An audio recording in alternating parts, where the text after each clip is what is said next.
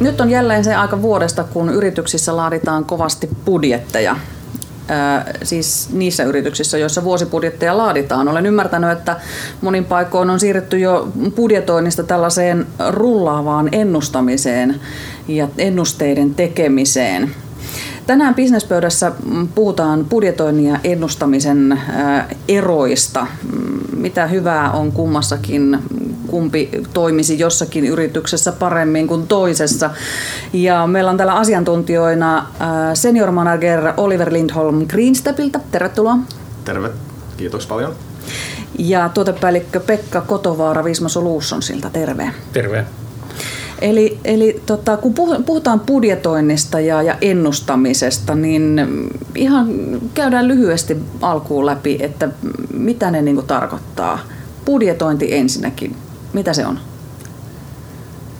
Mä, mä, mä sanoisin sen niin, että se on tavoitteellista toimintaa asettaa en, en, ens, ensi vuodelle tota, tietyt tavoitteet. Totta kai kaikille asioille ei, ei pysty asettamaan tavoitteita, ne, ne pitää arvioida arvioida, mutta, mutta sitten jos sä haet, että mikä on ennustaminen, niin se on tietysti sitten enemmänkin sitä arviointia ja, ja, ja tota, siitä ajatusta, että et, et, et, et jotain tulee tapahtumaan tietyillä todennäköisyyksillä. Joskus sitä voisi vaikka kuvata niin, että, että, tota, joulu on lähempänä kuin juhannus, niin, niin sanoo, että tota, jouluna ostamme joulukinkun, mutta sitten se ennustaminen on sitten, että jouluna saattaa sataa lunta. Aivan. Eli, eli, eli toisessa on tavoite ja toisessa on, on jotain muuta, johon ei itse voi välttämättä vaikuttaa. Kyllä, ja allekirjoitan nimenomaan tätä, tätä näkemystä ja ehkä vielä tuosta niin budjetista sen, sen kommentin, että se, se, tota, se luo taloudelliset raamit yhtiölle – missä voidaan toimia tulevan vuoden aikana. Jos tietysti niin kuin budjetin tarkoitus ö, riippuu organisaatiossa, että tietyllä yhtiöllä se voi olla nimenomaan niin kuin enemmänkin työkalu, missä niin kuin katsotaan, että missä raamissa toimitaan taloudellisesti ja toisessa se budjetin tarkoitus voi olla vähän löysempi, mutta, mutta niin kuin yleisesti ottaen se on se, on se, se niin kuin taloudellinen raami, missä saa toimia. Ja budjettejakin voi laatia niin kuin koko yhtiön tasolle tai sitten voi laatia semmoisia pienempiä osa, osabudjetteja. Kumpi onpi järkevämpää teidän mielestä vai pitäisikö laatia molempia? No taas tullaan siihen, että se riippuu täysin organisaatiosta. Eli jos organisaatio on rakennettu sillä tavalla, että on yhtiökohta, niin kuin tavallaan funktioita organisaation sisällä, ja funktiolla pitää olla oma budjetinsa, niin sitten se on järkevää, että tehdään funktiobudjetti. Mutta jos puhutaan pienemmistä yhtiöistä, missä tavallaan henkilöstömäärä on pienempi ja, ja, ja, ja tota, funktioittaminen ei ole, ole niin yhtä tärkeää, niin, niin sitten, sitten kokonaisbudjetti yhtiölle riittää varmastikin. Ja mm. sitten on tietysti olemassa myöskin projektibudjettia, jos on esimerkiksi jonkun tietyn tyyppisessä projektibisneksessä, niin projektibudjetti on tietysti tärkeä, niin, niin, niin se on sitten niin kuin taas asia erikseen yhtiön kokonaisbudjetista. Joo, sitten tietysti yhtenä asian voisi mainita tämän vastuutuksen, että, että sitten kun ollaan isommassa yhtiössä, niin siellä vastuuta on jaettu muullekin kuin toimitusjohtajalle, eli, eli jos sitä on pistetty menee alaspäin, niin miksei myöskin niitä taloudellisia tavoitteita ja, ja, ja budjetteja ole pistetty sinne yksiköille myöskin. Miten tämä ennustaminen sitten, jos, jos tehdään ennusteita, niin onko nekin tavallaan aina vuodeksi eteenpäin koko yhtiölle vai osastoittain, vai miten niitä laaditaan? No mä sanoisin, että ennuste tyypillisesti tehdään noin 12 kuukautta eteenpäin, jos puhutaan rullaavasta ennusteesta. Eli pitäisi olla vähintään näkyvyyttä tilikauden loppuun, mutta mielellään 12 kuukautta eteenpäin. Eli, niin, puhutaan tästä päivästä 12 kuukautta eteenpäin. Tästä päivästä 12 kuukautta eteenpäin. Eli siitä puhutaan nimenomaan niin kuin rullaavasta ennusteesta, eli ennusteesta, joka päivitetään kuukausittain ja, ja on 12 kuukautta eteenpäin. Mutta sitten voi tietysti olla myöskin tällaisia niin kuin pitkän tähtäimen talousennusteita, jossa katsotaan viisi vuotta eteenpäin, mutta ne on enemmänkin sitten niin kuin strategisia ennusteita ja strategisia tavoitteita, mutta niin kuin operatiivisesta näkökulmasta niin rullaava ennuste 12 kuukautta eteenpäin on se, se tyypillinen. Joo, näin varmaankin on, ja, mutta pitää muistaa se, että siinä tota, toimialat ja, ja kilpailutilanteet ja, ja, ja niin edespäin niin kuin vaikuttaa siihen näkyvyyteen ja sitä kautta, että, että kuinka pitkälle kannattaa niin kuin, niin kuin ponnistaa eteenpäin, koska väkisinkään sitä ei kannata niin kuin tehdä, tehdä, koska sitten loppupäälluvut on tänään tätä ja huomenna tuota. Joskus to oli ihan hyvä pointti toi, toi että, että minimissään se tilikauden loppu ja oikeastaan siitähän se on varmaan lähtenytkin se, se, se tavallaan tämmöinen ennustamisnäkökulma. Mutta siinä on se hyvä kanetti, että, et jos, jos se tota, tilikausi on kalenterivuosi ja tota, se marraskuun lopussakin kiipeät siinä laivan mastoon, että mm. katsot vaan sen kuukauden eteenpäin, niin miksi et katsos vähän pidemmälle, eli se 12 kuukautta. Mutta sit, sitten tietyssä mielessä se, että jos ei todellakaan näy niin kuin pitkälle ja pyrkii kumminkin niin kuin antaa jonkun luotettavuuden siihen ennusteeseen, niin mä oon joskus sanonut myöskin se, että no ennustakaa vaikka kuusi kuukautta, että jos se sen bisneksen luonteen ja kilpailutilanteen takia on, on niin kuin semmoinen, niin miksi äheltää enemmän kuin mitä jotakuinkin näkyy. Niin, jos se ei ole niin kuin millään muotoa realistista ennustaa sitä 12 Joo. kuukautta, että sinne ei oikeasti näe. Joo. Se on varsinkin haaste kasvuyhtiöissä, Joo. missä ei ole sitä historiallista dataa, mihin voidaan nojata ja sanoa, että näin firmalle on mennyt aikaisemmin ja sen takia me ennustetaan, että sama tulee jatkumaan, vaan kasvuyhtiössä ja, ja startup-yhtiössä niin, niin se liiketoiminta muuttuu ellei nyt joka kuukausi, niin kuitenkin hyvin usein ja, ja, ja ennusteet sen mukaan. Niin, niin tavallaan se, että ennustetaan jotain 12 kuukauden päähän, niin voi olla todella hankalaa. Tai sitten sen luotettavuus on, on tota, epävarma. Niin, se on todellakin arvailua. Kyllä. Mm sitten tavallaan siihenkin voisi ottaa kantaa sillä, että, että jo, jos et sä näe oikein mitään eteenpäin, että oot sä oikeassa bisneksessä. Että mm. bisnestä, että tota, jos, jos, jos sä ainakin vähän näet eteenpäin. Samalla tietysti niin kuin ennustehan on myöskin niin kuin tarinan rakentamista. Mitä sä niin kuin haluat ulkopuoliselle viestiä sun firmasta ja mitä sä itse uskot yhtiön toimitusjohtajana tai talousjohtajana tai funktionomistajana, mitä sä itse uskot, että tulee tapahtumaan, niin sehän on niin kuin, se ei ole pelkästään numeroiden esittämistä, vaan se on myöskin niin tarinan kertomista. Onko se myöskin toiveiden esittämistä? Öö, usein on.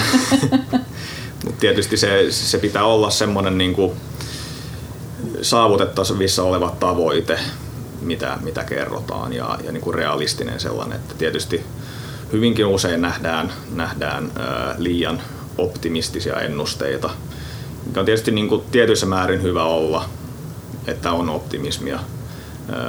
Ja sitten on tietysti tämä, niin kuin, että halutaanko olla optimistinen vai realistinen. Realistisuus on sitten hyvä taas, jos halutaan niin kuin ymmärtää, että missä se, se raja yhtiölle menee, että, että tota, mihin meillä on niin kuin vähintäänkin varaa.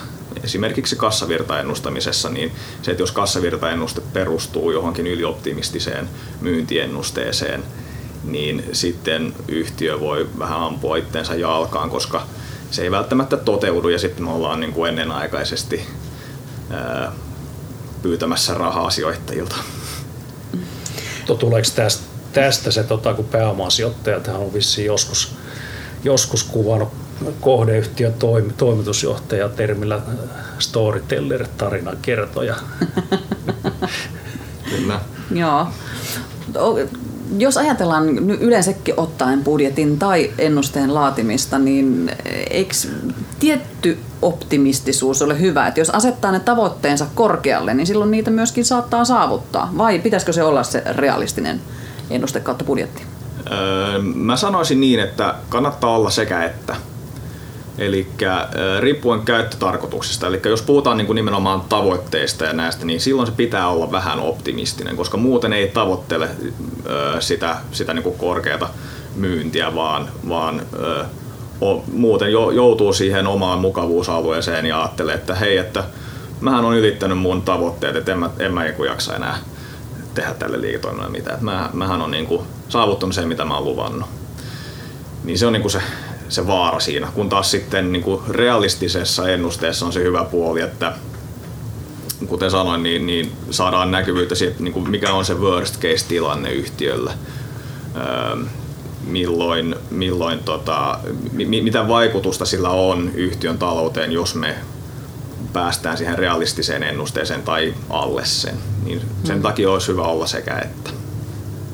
Joo, täsmälleen samaa mieltä, että et, et, tota, versioita sä voit tuottaa useampia, meillä on nykyaikaisia välineitä kyllä saatavilla, jolla tuottaa niitä välineitä, mutta si, sitten tavallaan pitää tehdä se päätös, että millä versiolla tullaan ulos, eli viestitään hallitukselle ja pankille ja niin edespäin. Ja, ja tietysti myöskin yhtiön sisällä se, että et, et, et mikä on näkymä, ennuste ja, ja, ja tota, mi, mihin sillä päädytään mutta mut taustalla me voidaan esittää vaihtoehtoja, koska silloin, silloin me tiedetään ainakin niin kuin tietyn väen tai talous, tai talousväen osalta ainakin, että, että mitkä on ne, ne päätepisteet niin kuin niillä eri versioilla. Mihin kaikkeen täytyy varautua. Ky- juuri näin. Juuri Joo, näin.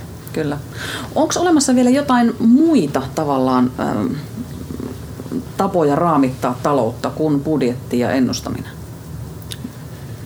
No Oliver tuossa vähän viittasikin tähän niin strategianäkymään ja, ja, ja tota, mä itse olen niin sen koulukunnan kasvatti, että ensiksi mulla pitää olla niin kuin, niin kuin tavallaan sen strategia ja sen, sen niin kuin tavoittelemat numerot ja, ja se näkymä.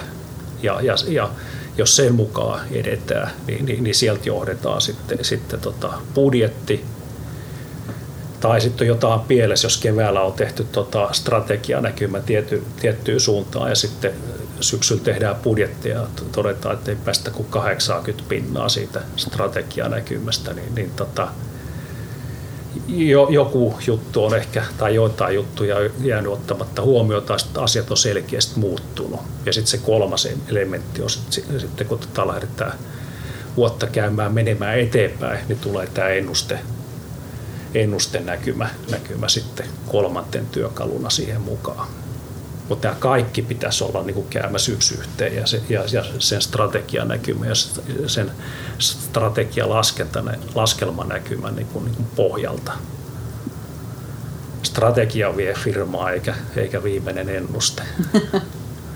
niin, eli tavallaan pitäisi tehdä jokaisessa yrityksessä useampia eri, erilaisia ää, taloussuunnitelmia. Joo, niin a- aikanäkymiä, mm. joo, kyllä. Kyllä, samaa mieltä ja, ja tosiaan se strategiahan sitten kertoo sen, että mihin liiketoiminta-alueeseen mennään ja, ja, ja tosiaan kun strategia muuttuu, niin myöskin ennusteet ja, ja budjetti peilaan sitä, sitä niin strategian muutosta, mitä yhtiöllä on. No sitten niihin etuihin. Mitkä ovat ne budjetin suurimmat edut ja mitkä ovat ennustamisen suurimmat edut ja hyödyt yrityksellä? Budjetin suurimmat hyödyt on varmasti, varmasti se tosiaan, että, että tota, ne henkilöt, jotka on vastuussa siitä budjetista, niin saa tietynlaisen raamin, minkä puitteissa voi toimia.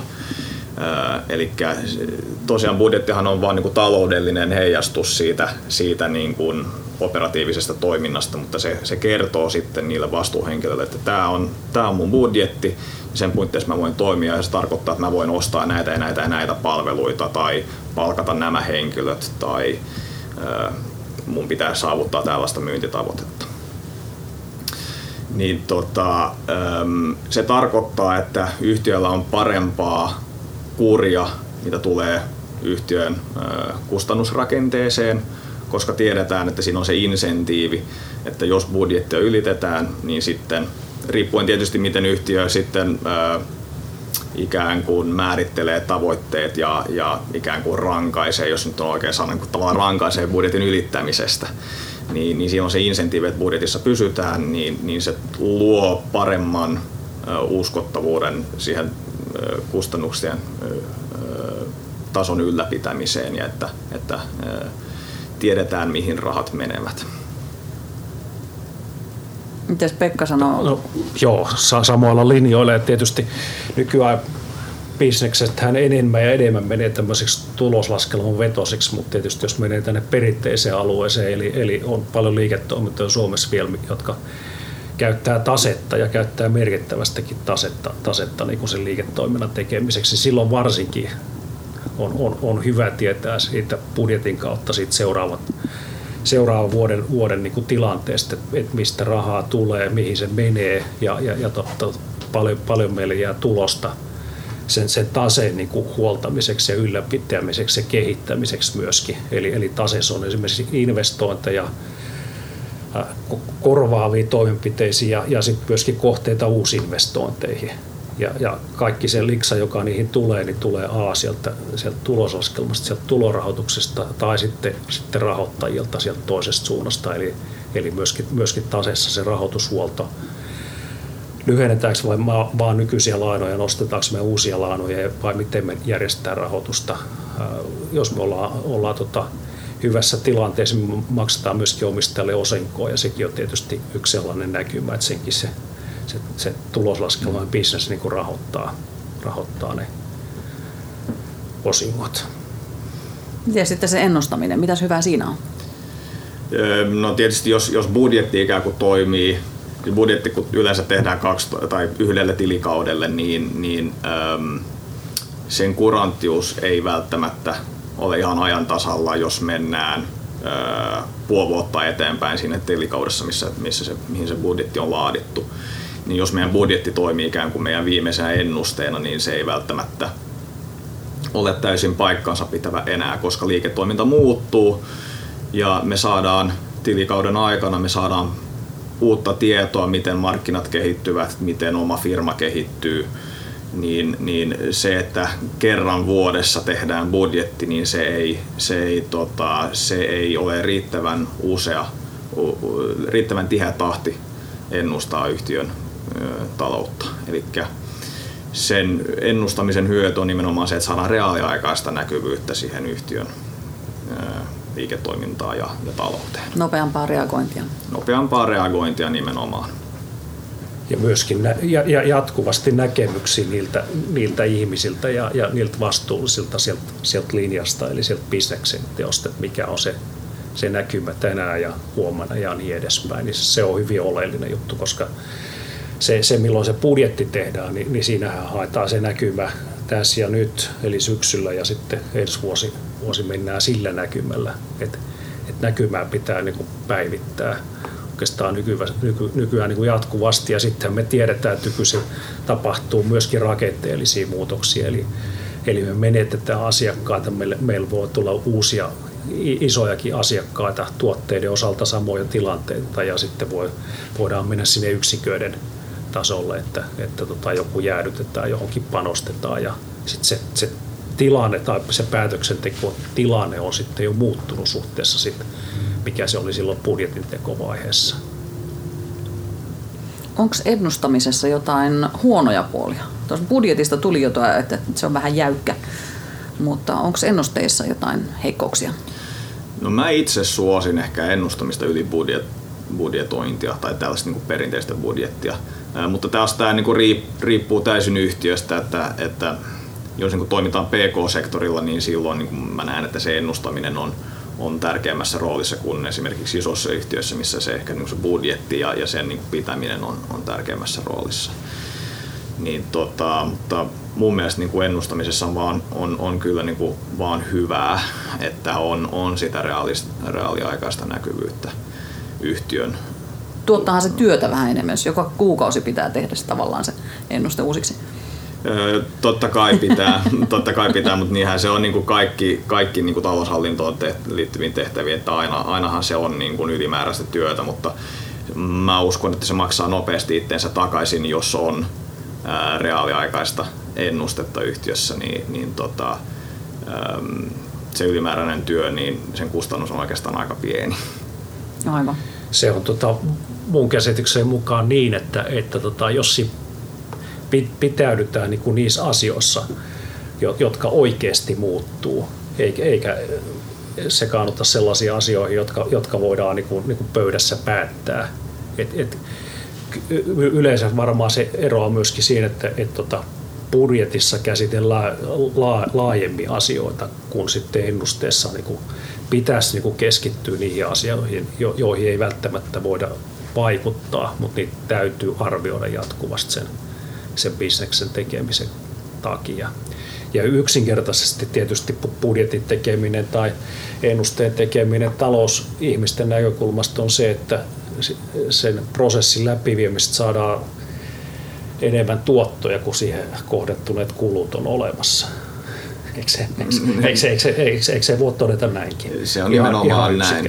Ja, ja, ja niin kuin ennusteen hyvä puoli tosiaan se, että, että pystytään ajoissa reagoimaan asioihin. Jos me esimerkiksi ennusteessa nähdään, että ylitämme budjetin kustannusrakenteen huomattavasti, niin, niin sitten ennuste kertoo sen, että nyt meidän pitää oikeasti leikata esimerkiksi kustannuksia nyt tulevan kuuden kuukauden aikana, jolloin me päästään siihen meidän, meidän budjettiin, niin, niin tätä kautta se säästö sitten tulee myöskin. Eli se ennuste on, on kyllä, kyllä mun mielestä niin kuin ihan, ihan keskeisessä roolissa. Sillä tavalla niin kuin ostetaan aikaa te, tehdä, tehdä parempia päätöksiä niin kuin, niin kuin, niin kuin riittävässä huolella ja semmoisessa aikaskoopissa, kun tehdä sitten niin kuin todella lyhyessä, lyhyessä ajassa isoja päätöksiä vajailla tiedoilla.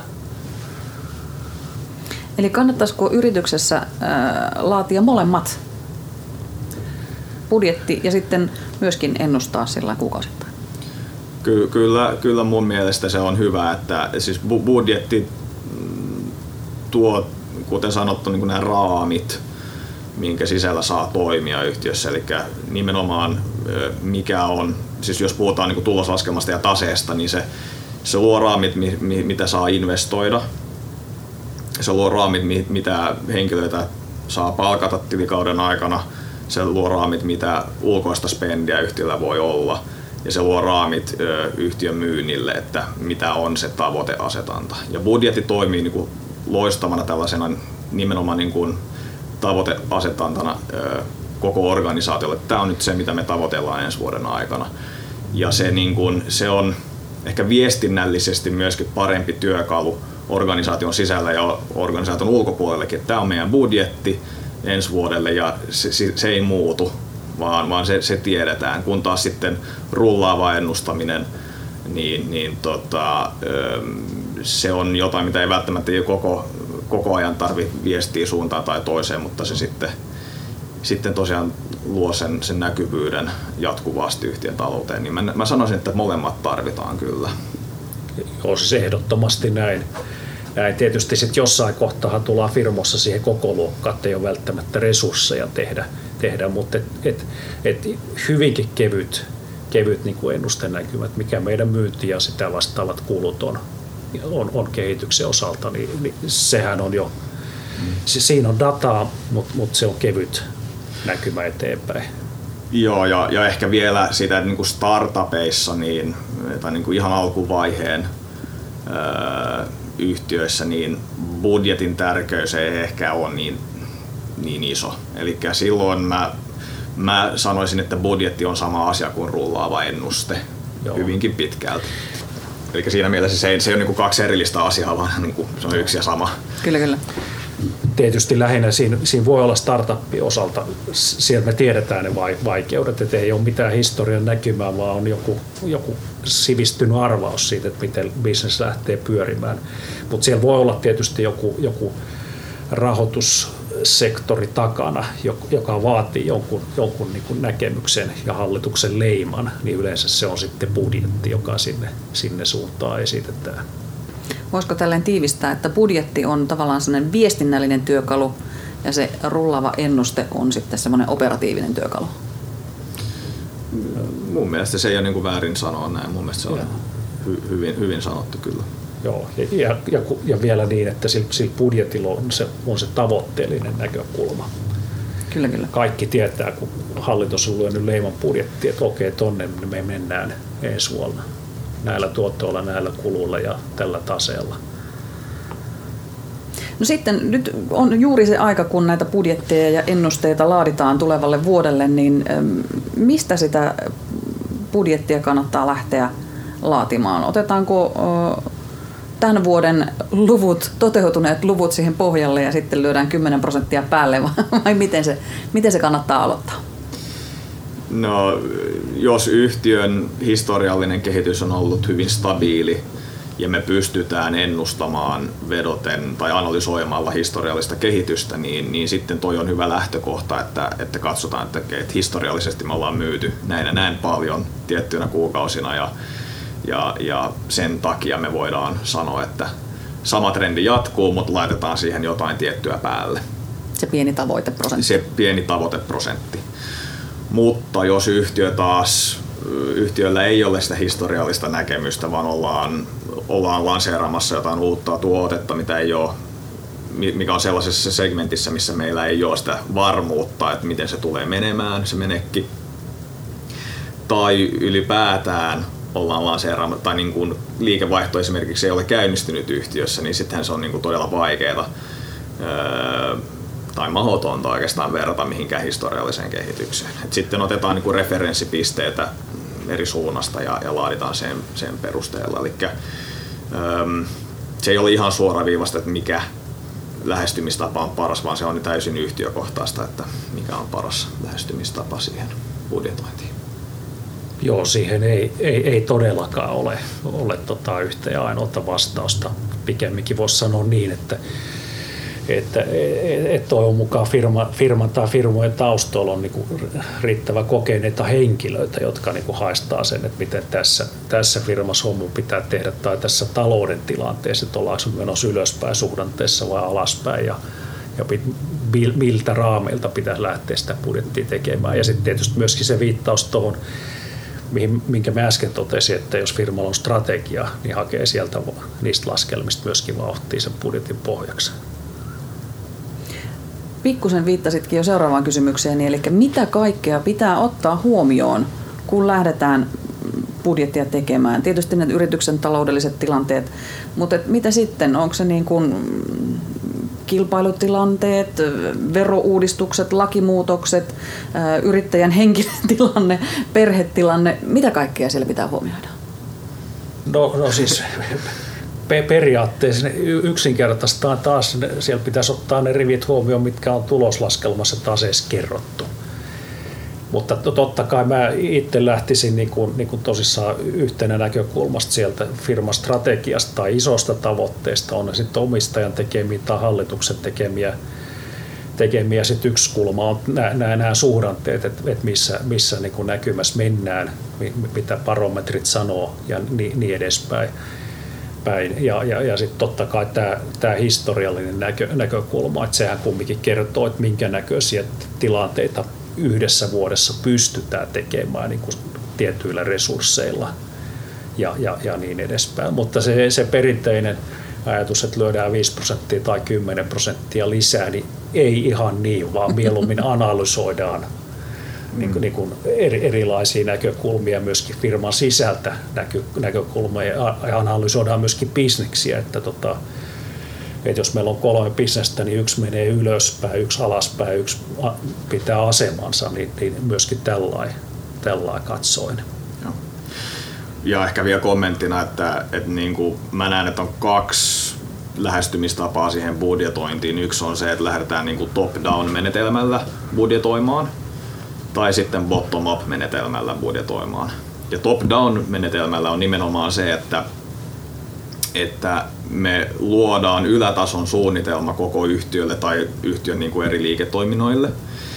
Ja se voi olla joku just plus 10 prosenttia tai se voi olla jotain, mitä tulee ikään kuin ylimmältä johdolta tai hallitukselta se viesti. Ja se tavoite valutaan alaspäin organisaation sisällä niin, että kunkin funktio tai myyntitiimi saa omat tavoitteensa, joka jakautuu sen niin kuin ylätason tavoitteen mukaisesti. Tai sitten voi olla se bottom-up-menetelmä, eli katsotaan niin kuin ruohonjuuritasolta ylöspäin, rakennetaan se budjetti niin, että me esimerkiksi käydään sitä haastattelua kunkin myyjähenkilön kanssa, että okei, okay, paljonko sä pystyt myymään näitä näitä autoja nyt tämän vuoden aikana ja sitten katsotaan, että montako myyjää meillä on talossa ja montako uutta myyjää me tullaan rekrytoimaan ja miten kaikki tämä kumuloituu yhdeksi ja samaksi liikevaihdoksi ja, ja se on sitten se budjetti. Eli tässä on, tässä on niin kuin monta, monta lähestymistapaa, mutta tuo on ehkä niin kuin se, se tyypillinen, että jompikumpi näistä. Nykyaikana ähm, on varmasti olemassa hirmu paljon kaikenlaisia erilaisia työkaluja sille, että miten, millä, millä voi niin kuin avittaa sitä budjetin laadintaa ja ennusteiden tekemistä. Minkälaisia työkaluja, Oliver, sinä suosittelet PK-yrittäjälle? Kuinka raskaat ja, ja monimutkaiset ohjelmistot tarvitsee? No perinteisesti budjetointia ja ennustamista tehdään tänä päivänä edelleenkin Excelissä, joka on, on loistava työkalu. Sen, sen ominaisuuksiltaan se on, se on joustava ja, ja, ja hyvä työkalu, mutta sillä on omat heikkoutensa. Muun muassa se, että että sitten se niin kuin version hallinta ja hyväksyminen ja kaikki on, on niin kuin sidottu yhteen tiedostoon, joka on jonkun ihmisen omalla työpöydällä, omalla koneella. Et, et kyllä mä oon niin kuin huomannut sen, että enemmänissä määrin siirrytään koko ajan pilveen, kun tullaan niin kuin talouden ennustamiseen tai talouden budjetointiin. Niin, niin tota, se, että meillä on reaaliaikainen näkymä siihen talousennusteeseen tai budjetointiin jossain pilvessä, mihin erilaisilla ihmisillä on näkyvyyttä ja accessia, pääsee katsomaan sitä, niin, niin tota, se on kyllä tulevaisuus. Itse on ollut vuosikaudet tämmöisten valmisohjelmistojen kannattaja ja niin, että ne on integroitu siihen talousdataan eli, eli, eli kirjanpito-ohjelmistoon ja, ja sieltä, sieltä saadaan sitten budjetoinnin jälkeen myöskin tätä vertailuaspektia, korjaavuutta ja niin edespäin, jota tehdään sitten, sitten budjettikauden kauden jälkeen, kun lähdetään elä, el, elämään sitä elävää elämää sen uuden tilikauden osalta. Mutta to, totta kai tämä, tämä vanha toteamus Excelistä, että se, siinä on lähes rajattomat mallintamismahdollisuudet, niin se on, se on sekä hyvä että huono Kyllä. asia. Mitkä ne suurimmat hyödyt on, on ö, sähköisistä järjestelmistä, jotka on pilvessä ja käytettävissä vaikka siellä kesämökillä?